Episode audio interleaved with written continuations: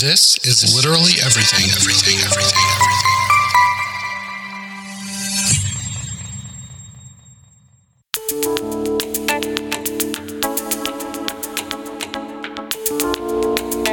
If you're like me, you have a pile of books older than your grandma's mom and taller than the Empire State Building just begging to be read. To top it off, you probably add several books to said pile every week, yet somehow find yourself in a reading slump with nothing to read. Uh huh, I see you. In an attempt to tackle my never ending pile of books, I decided to start a podcast with hopes of making some sort of dent in said pile and maybe help inspire your next read. I'm O'Dell. Welcome to Just Read It Already.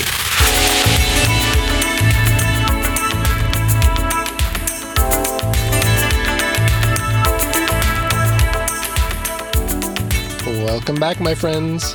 It's officially fall, and I hope wherever you are, it's meeting your expectations. I hope it's meeting mine. I'm recording this two and a half weeks before the official start of fall, so uh, I have high hopes that it's nice and cool, and I'm wearing sweaters, and we're getting lots of rain, and the leaves are changing, and yeah, you know the spiel. Anyway, thanks for coming back. This week, I'll be sharing my thoughts on Rachel Lynn Solomon's Business or Pleasure, Andrew Grey's Dragged to the Wedding, Richard Mirabella's Brother and Sister Enter the Forest, and Gillian McAllister's Just Another Missing Person. But before we jump into the reviews, you know the drill. We're going to look at some of this week's new releases. First on my list is And Then She Fell by Alicia Elliott. Not going to go into the description here because I reviewed this one on episode 25. Next is Lies and Other Love Languages by Sonali Dev. Also reviewed that one on episode 25. So, moral of the story here go back, listen to episode 25, and find out all about those books. I like both of them. Then we have For Girls Who Talk Through Fire by Kim DeRose. Elliot D'Angelo Brent is sick and tired of putting up with it all. Every week, she attends a support group for teen victims of sexual assault, but all they do is talk. Elliot's done with talking. What she wants is justice. Then we have Love of My Lives by Yamile Saied Méndez. The perfect read for anyone who has longed for a legendary love story that transcends time and distance and the powerful magic of steering their own dreams. Then we have The Beginning of Everything by Jackie Fraser. This is an irresistible friends to lovers novel of resilience, hope, and new beginnings. Then we have The Wake Up Call by Beth O'Leary. Two hotel receptionists and arch rivals find a collection of old wedding rings and compete to return them to their owners, discovering their own love story along the way. Then we have The Witches of Bone Hill by Ava Morgan, a spellbinding romantic novel about family secrets and two young women who discover they are Nordic witches. Then we have Unrealistic Expectations by Andie J. Christopher. When a relationship therapist gets dumped right before her new dating handbook hits shelves, she fake dates to save face in this spicy romantic comedy. Then we have The Museum of Failures by Thrity Umrigar, a riveting story about uncovering family secrets and the power of forgiveness set in India and the United States. Then we have What Became of Magic by Paige Crutcher, a new tale about a witch, a book of magic, and a beguiling and powerful creature whom she must free, even if it puts her life and soul at stake.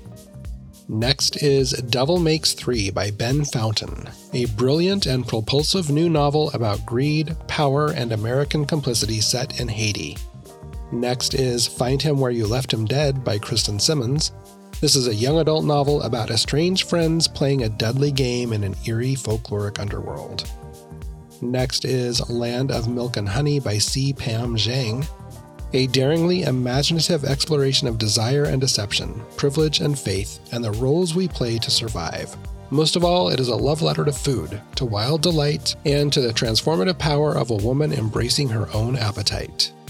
Then we have Running Past Dark by Han or Han Nolan, a young adult mystery following a teen searching for the truth behind the deadly car crash that claimed the lives of her twin sister and the high school football coach. That sounds interesting. Next is The Unsettled by Ayana Mathis, a searing multi generational novel set in the 1980s in racially and politically turbulent Philadelphia and in the tiny town of Bonaparte, Alabama, about a mother fighting for her sanity and survival. Then we have Black River Orchard by Chuck Wendig. A small town is transformed when seven strange trees begin bearing magical apples. Next is Athena's Child by Hannah Lynn.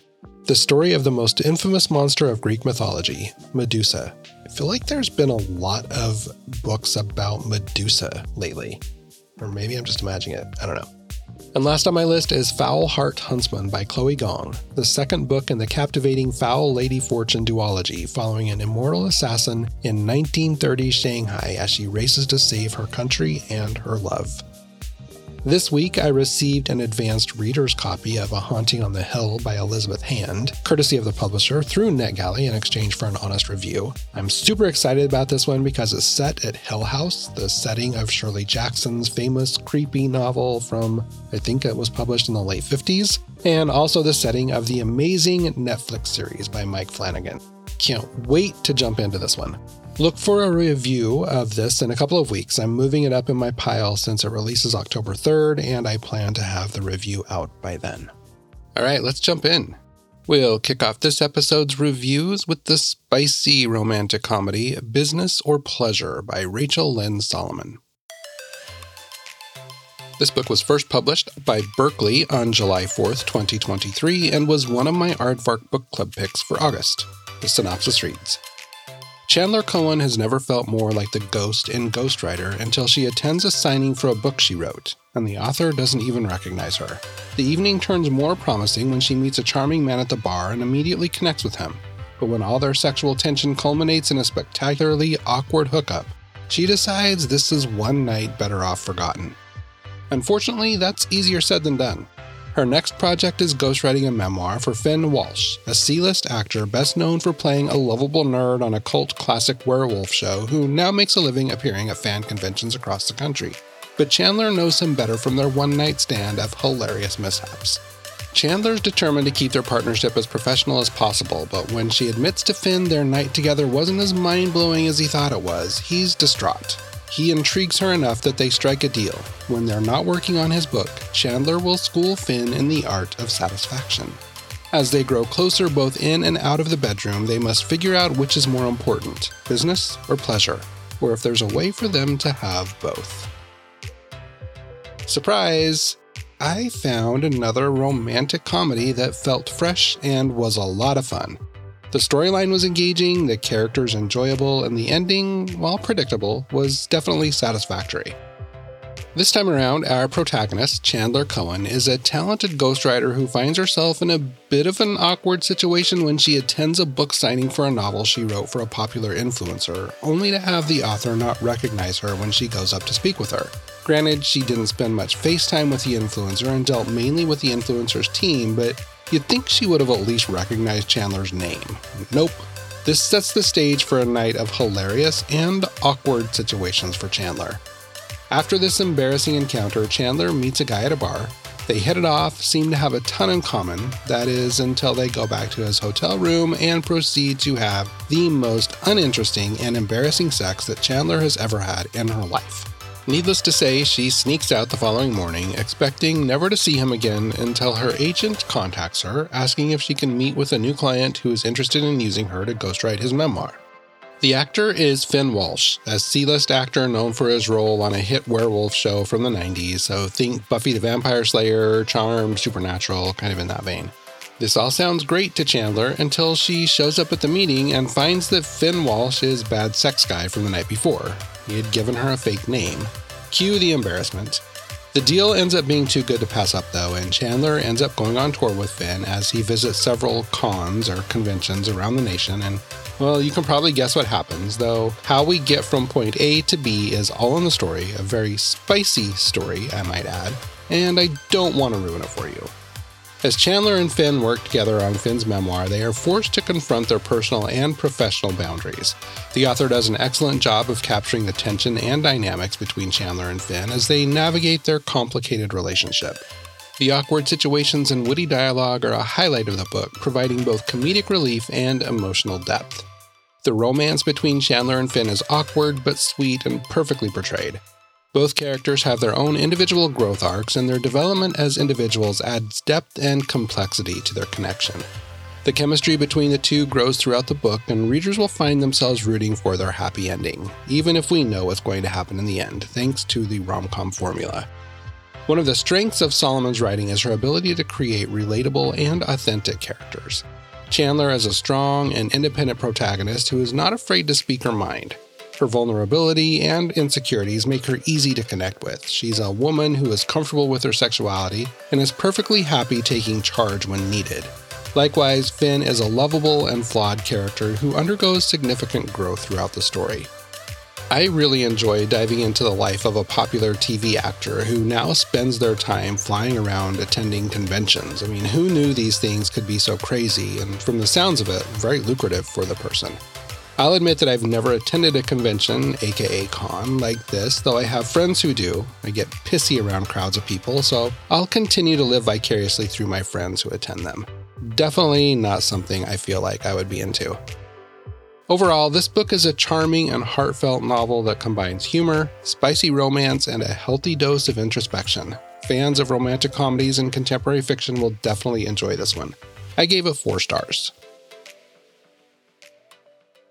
Next, we'll take a look at another romantic comedy. This one's titled Dragged to the Wedding, and it's by Andrew Grey. I received an advance copy of this book courtesy of the publisher through NetGalley in exchange for an honest review. This book will publish on October 17th, 2023 by Carina Adores. The synopsis reads James Patika is living the single gay life he always wanted. A police officer in Chicago, he has a good job, good friends, and he's 2,000 miles away from his family's expectations. He also has a problem. He needs a date for his sister's wedding in Missoula, Montana, but his family has no idea that he's gay, and he'd like to keep it that way. The solution? Daniel Bonafonte, aka Lala Traviata, the queen of the Chicago drag scene. Lala is the real deal. She can sing, she can dance, and she can throw more shade than a solar eclipse. One drink and plenty of dishing later, Daniel agrees to help James out and be his incognito date to the wedding. Daniel's drag diva skills are put to the test right away with the bride's ill fitting wedding dress, a groom who's a danger on the dance floor, and more drama than auditions for a gay men's chorus. Faking this relationship and ignoring the very real feelings developing between them might just be the performance of their lives. The minute I read the synopsis of this book on NetGalley, I had to request it. In a time when drag queens are being villainized and the entire LGBTQIA plus community is continuously threatened, showing support and lifting up my community is as important as ever. And Lord knows I love me some drag queens. In a nutshell, the story was cute, but overall it felt a little too familiar, and at times I wondered who the book was written for. The story revolves around James Patika, a police officer in Chicago who finds himself in need of a date for his sister's upcoming wedding. Desperate to keep his sexuality a secret from his conservative Montana family, James enlists the help of Daniel Bonafonte, also known as Lala Traviata, a local drag queen, Daniel poses as Daniela, James's new girlfriend.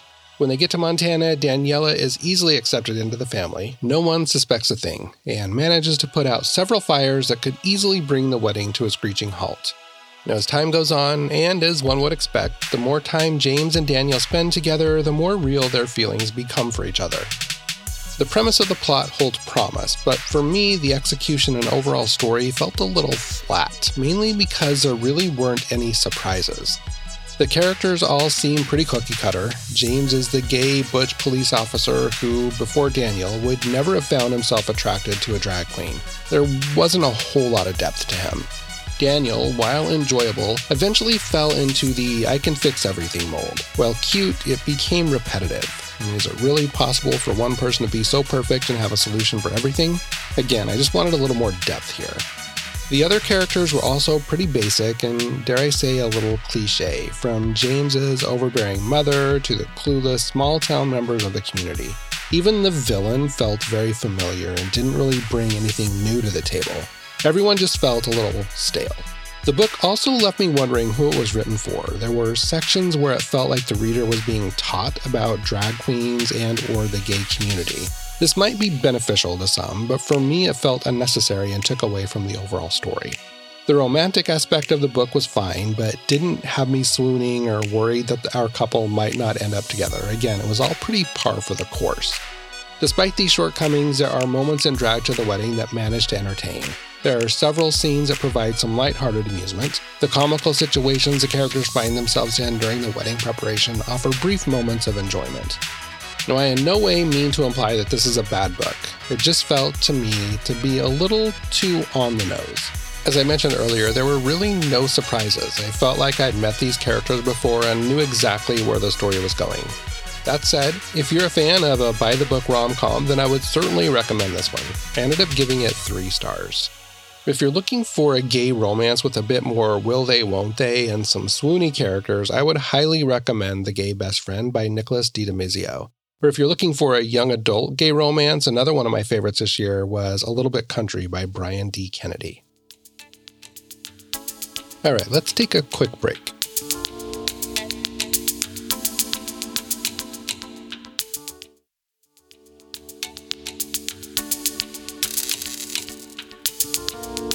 All right, next, we'll take a look at the beautiful but heartbreaking Brother and Sister Enter the Forest by Brian Mirabella.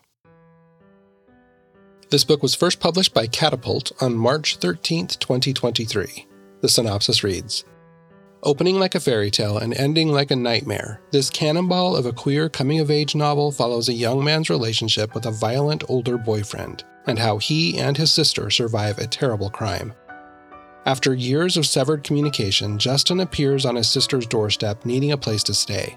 The home he's made for himself has collapsed, as has everything else in his life. When they were children, Willow played the role of her brother's protector, but now, afraid of the chaos he might bring, she's reluctant to let him in. Willow lives a carefully ordered life working as a nurse and making ornate dioramas in her spare time. As Justin tries to connect with the people she's closest to her landlord, her boyfriend, their mother she begins to feel exposed. Willa and Justin's relationship has always been strained yet loving, frustrating and close. But it hits a new breaking point when Justin spirals out of control, unable to manage his sobriety and the sustained effects of a brain injury. Years earlier in high school, desperate to escape his home life and his disapproving troubled mother, Justin falls into the hands of his first lover, a slightly older boy living on his own who offers Justin some semblance of intimacy and refuge.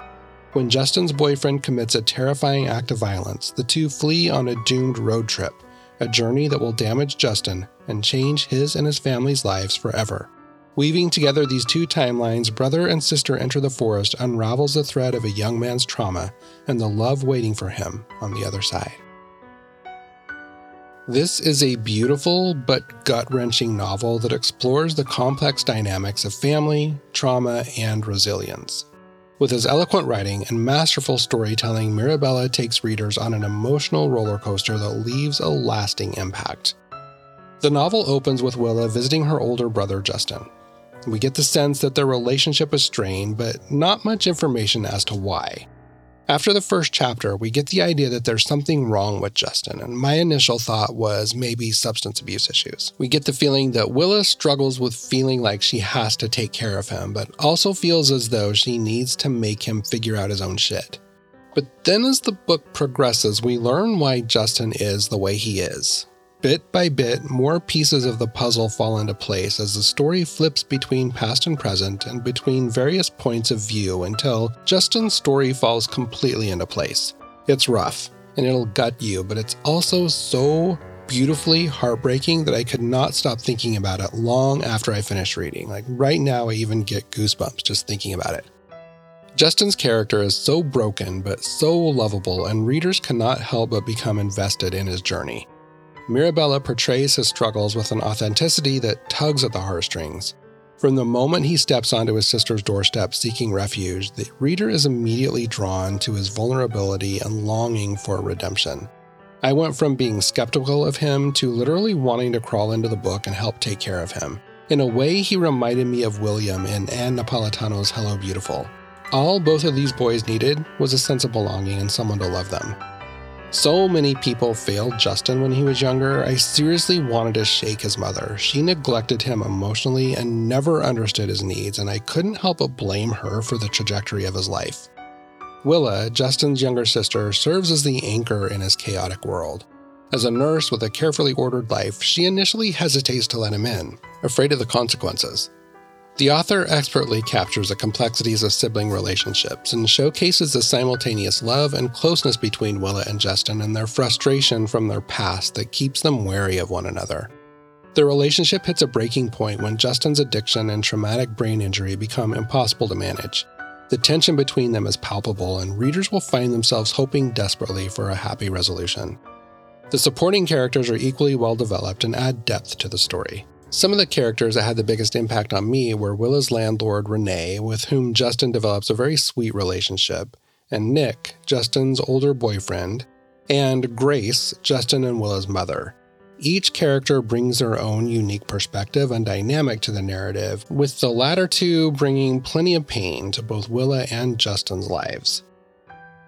Mirabella skillfully weaves together the past and present timelines, and even though there was a lot of jumping around, I never felt lost.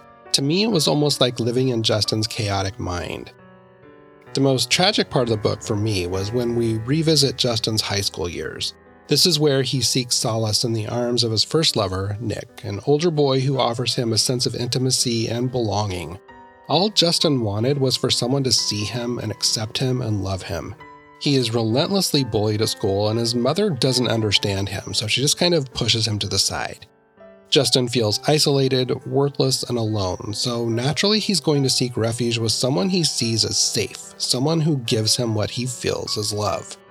This fragile sense of security is shattered when Nick, his boyfriend, commits a horrifying crime. He ends up skipping town, taking Justin with him, forever altering the course of Justin's life and that of his family. This is where we get a look at what caused a lot of Justin's trauma, and while it's raw and unflinching, it's handled with care.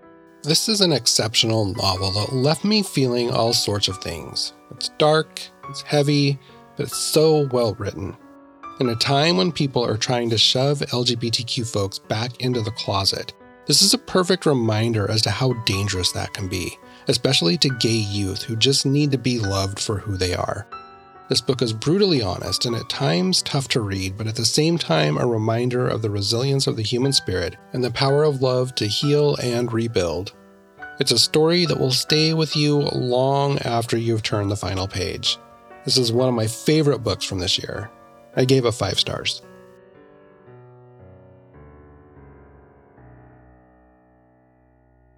We'll close out with Gillian McAllister's Just Another Missing Person.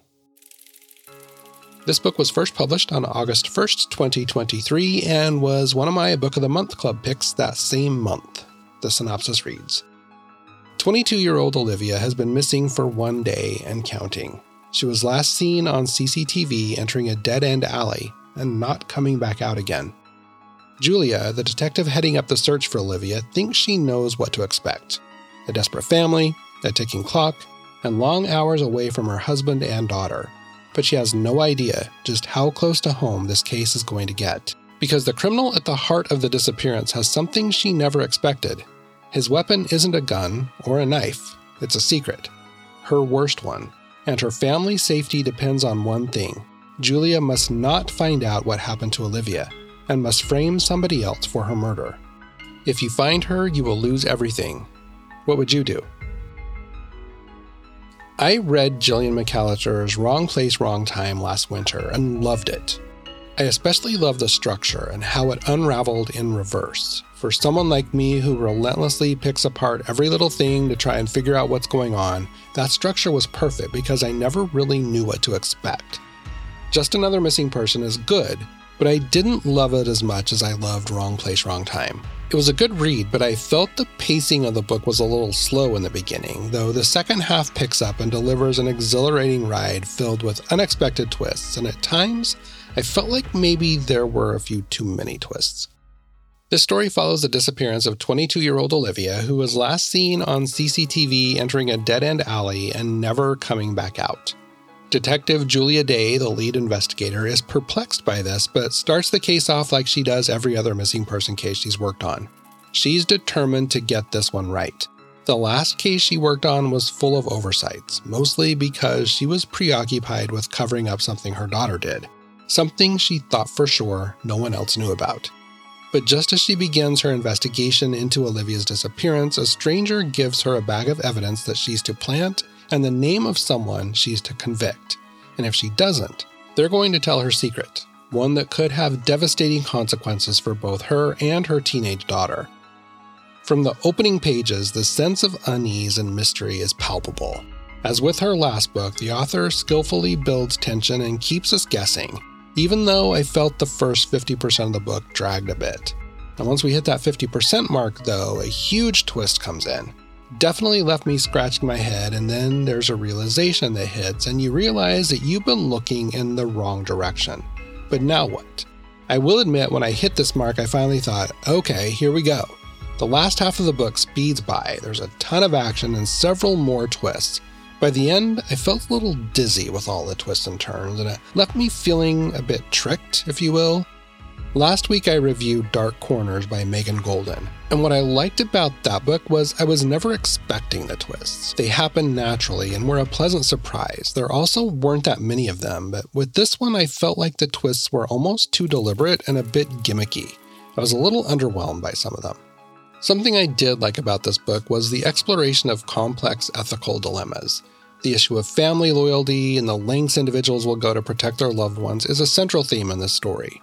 McAllister adeptly navigates the line between right and wrong. I mean, we know what Julia did was wrong, and the choices she makes to cover this up are also very wrong, but we still want her to be okay. This forces us as readers to question our own moral compass. Part of this is because Julia and the other characters in the book are well developed and very realistic. makes it easy to empathize with their struggles and dilemmas. And I gotta say, after reading two of her books, writing strong, realistic characters is definitely one of the author's strengths. You'll love a character for a while, and then all of a sudden they'll do something bad and it'll crush your soul. Likewise, you might start off feeling ambivalent towards a character in the beginning or not like them at all, and then end up loving them and then hating them all over again. As I said, this book started off way too slow for me, and while the initial build up is necessary to establish the groundwork for the plot, it might deter some readers who prefer a faster paced narrative. Nonetheless, the slow burn ultimately pays off, and readers who push through will be rewarded with a thrilling and overly twisty, but satisfying conclusion. Fans of twisty thrillers will definitely enjoy this one. While I didn't totally love it, I did enjoy the book. I ended up giving it three and a half stars on my blog and Storygraph, and four stars on Goodreads.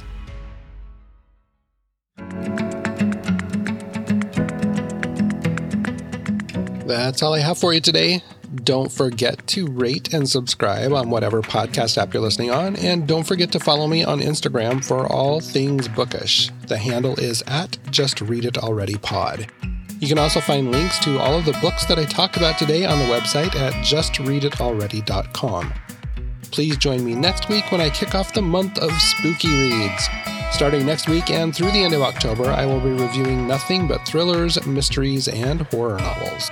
I'll kick things off next Monday with a supersized episode. I'll have a total of five reviews. I'll take a look at Jennifer Dugan's The Last Girl Standing, William Friend's Let Him In, Kiersten White's Mr. Magic, Isabel Caña's The Vampires of El Norte, and Elizabeth Hand's A Haunting on the Hill. Have an amazing week. I'll see you then.